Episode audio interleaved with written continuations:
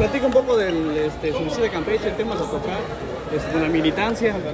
A ver, pues seguimos en la gira, ya estuve en Ciudad del Carmen, ya estuve en Campeche, ahora vamos a otros municipios del estado y pues contenta de regresar a Campeche, aquí donde pues hace falta, como escucha usted al taxista, gobierno.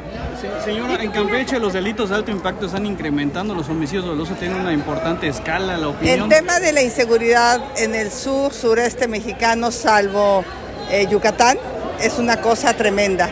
Quintana Roo, eh, obviamente Campeche, Tabasco, eh, Chiapas, son estados que se han incrementado los niveles de inseguridad y justo porque pareciera que los gobernantes no hacen su trabajo y han dejado que la delincuencia se apropie pues, del territorio que en el pasado, bueno, Campeche era de los estados con mayor paz y tranquilidad. Aquí en Campeche, junto con Yucatán, no pasaba nada.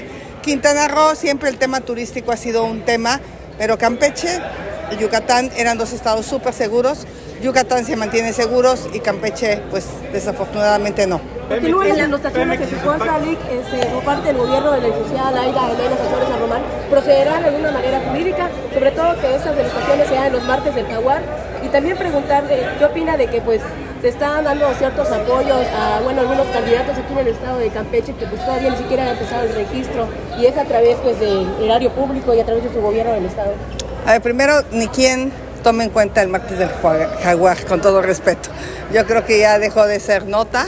Eh, realmente no me tiene con cuidado lo que la gobernadora opine. Tiene muy poca calidad moral esta persona. Debería dedicarse a gobernar, debe haber lunes, martes, miércoles, jueves y viernes de gobernar en Campeche. Y desafortunadamente pues tiene abandonado el Estado, lo tiene a merced de la delincuencia y en ese sentido pues no me merece ninguna opinión.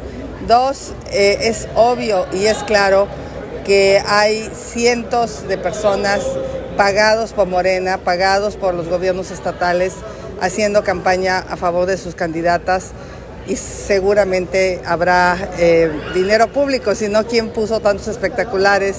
¿Quién puso tantas bardas? Pues ahí tiene que ver eh, el, el, INE investigar. Sé que está por eh, aprobar una multa millonaria a Morena por el no haber reportado gastos de campaña la señora Sheinbaum. En la mañana lanzó un reto justamente a Claudia Sheinbaum pues mira, es que me parece muy importante. Ella me preguntaba qué, qué opino de García Harfush.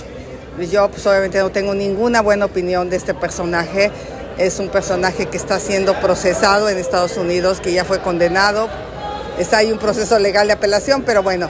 Pero ella tiene con él, él, Omar, Omar García Harfush, eh, pues trabajó con él. Es más, es mentor de Omar García Harfush y me extraña que teniéndolo tan cerca, pues no le pregunte qué opina de este personaje, ¿no? De García Luna.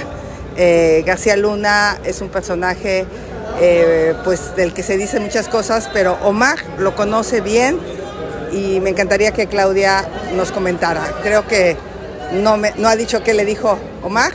Y respecto al debate, creo que sí es importante que los mexicanos vean a dos mujeres hablar sobre el tema de la seguridad, sobre el tema de la salud y sobre el tema de la corrupción.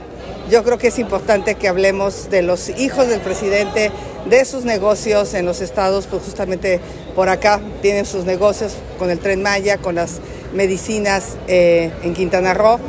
Y bueno, yo la invito a que tengamos un debate, puede ser en un programa de radio, y frente a frente, hablar sin careta, que ella me diga lo que me tiene que decir y yo la cuestione por ejemplo, me encantaría preguntarle quién es la empresa constructora que está haciendo el tren en la Ciudad de México, porque hoy se cayó y yo tengo entendido que ella lo fue a supervisar en mayo de este año y pues se ve que no supervisa nada bien. O sea que pues hay mucho que debatir, me encantaría que aceptara. ¿Cómo vamos a las encuestas? ¿Y de casualidad se reunirá con campesinos aquí en Campeche? Igual hay manifestaciones? Pues sí, me voy a reunir con comunidades indígenas, con campesinos, con productores. Y bueno, la encuesta de la calle, yo ahorita pregunté entrando al, al avión y pues como 90-10. ¿eh? Ahora preguntaremos más tarde a otras personas. Gracias. ¿Qué tiene el INE ya para debatir cómo los ve en su tiempo? Pues me extraña que solo dos debates sean obligatorios, creo que deben ser obligatorios los tres debates. Me preocupa que todos los debates sean en la Ciudad de México, como si no existiera el sur del país, como si no existiera el norte del país. A mí me parece que los debates deberían de ser en el norte y en el sur del país y además en la Ciudad de México.